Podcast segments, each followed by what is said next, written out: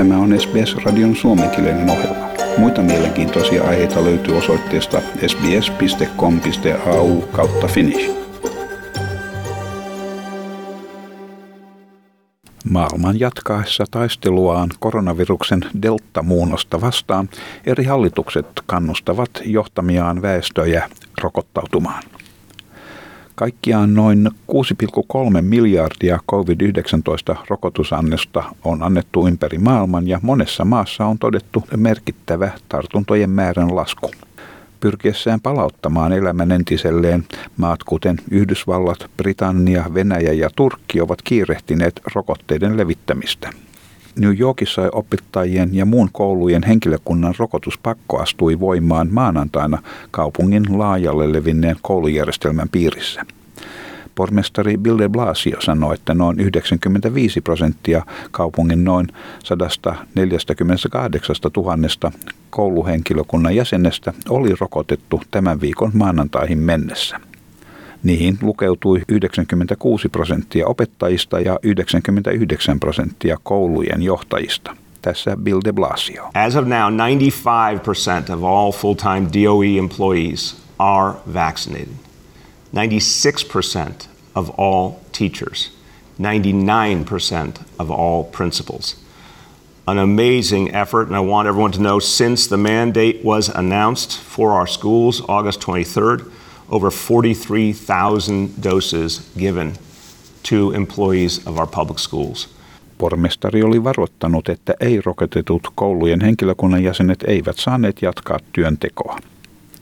Yhdysvaltain eri puolilla lääkärit ovat kyllästymässä taisteluun vääriä rokotustietoja vastaan, kun he samanaikaisesti työskentelevät saadakseen deltamuunnoksen johtaman uuden aallon hallintaansa. Aallon puhkeamisen jälkeen keväällä 2020 etulinjalla olevien terveydenhuollon työntekijöiden elämä ei ole ollut helppoa.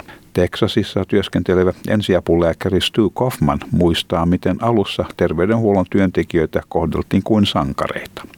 Nyt heihin suhtaudutaan epäluuloisesti jopa halveksien. A year ago we're you know healthcare heroes and everybody's clapping for us and now we're being uh, in some areas harassed and and uh, and uh, and you know disbelieved and, and ridiculed for for what we're trying to do on myös olemassa lukemattomia tekosyitä, joihin viitataan vältettäessä rokotuksia. Louisianan Baton Rouge yleissairaalan perhelääkäri tohtori Vincent Shaw sanoi, että tavallisen syy on epävarmuus rokotteen sisältämistä aineista. Toiseksi tavallisin on väite, että rokotteen kehittelyä kiirehdittiin. Häntä ärsyttää myös väite, että rokotteen vastaanottaminen on henkilökohtainen valinta.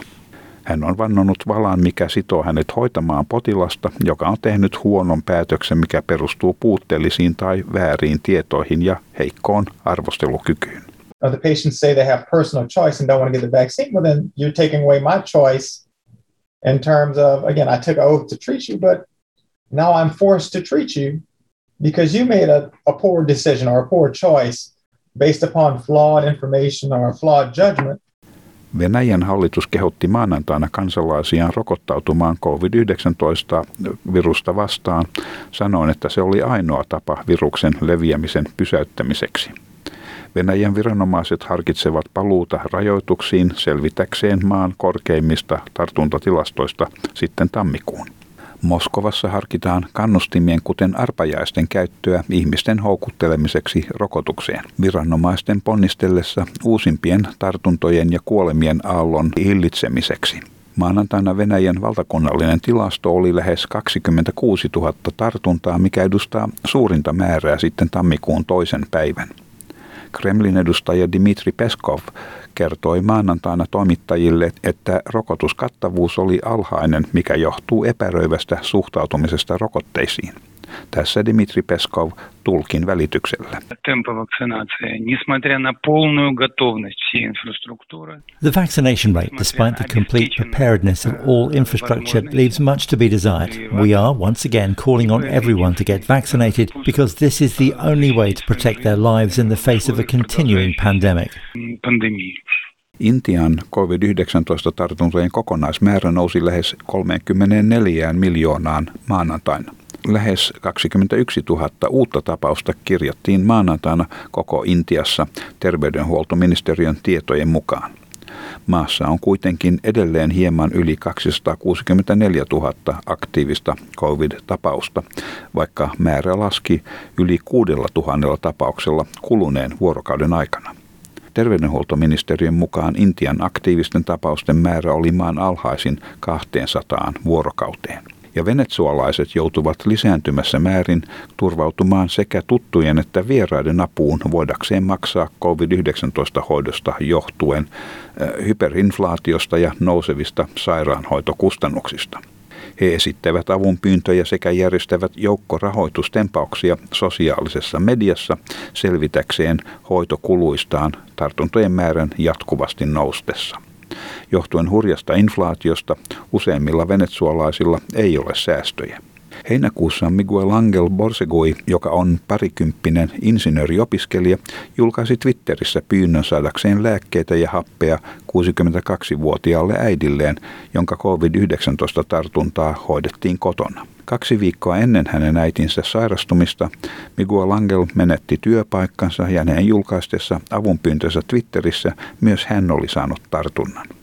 Sinä aikana hänen erilaiset laskunsa olivat kasaantuneet ja niiden kokonaismäärä oli noussut 700 dollariin. Hän kertoi, että esimerkiksi neljän tunnin happihoito sairaalassa ilman mitään muita toimenpiteitä maksoi 500 dollaria. Venezuelan virallinen COVID-19-tilasto ylittää 372 000 tapausta, kuolemantapausten ylittäessä 4500, lääkäreiden ja hoitohenkilökunnan arvioidessa todellisten tilastojen olevan paljon ilmoitettuja korkeampia.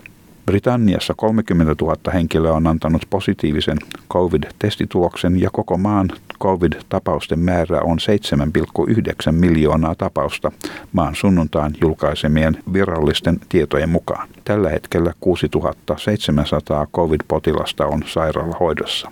Uusimpien tietojen mukaan lähes 90 prosenttia yli 16-vuotiaista briteistä on saanut ensirokotuksensa ja Yli 80 prosenttia on saanut molemmat rokoteannokset. Koko maailmassa on todettu 235,3 miljoonaa COVID-19-tapausta ja 4,8 miljoonaa kuolemaa siitä, kun pandemia sai alkunsa Johns Hopkins yliopiston julkaisemien tietojen mukaan. Tämän jutun toimitti SBS-uutisten Essam Al-Halib. Haluatko kuunnella muita samankaltaisia aiheita?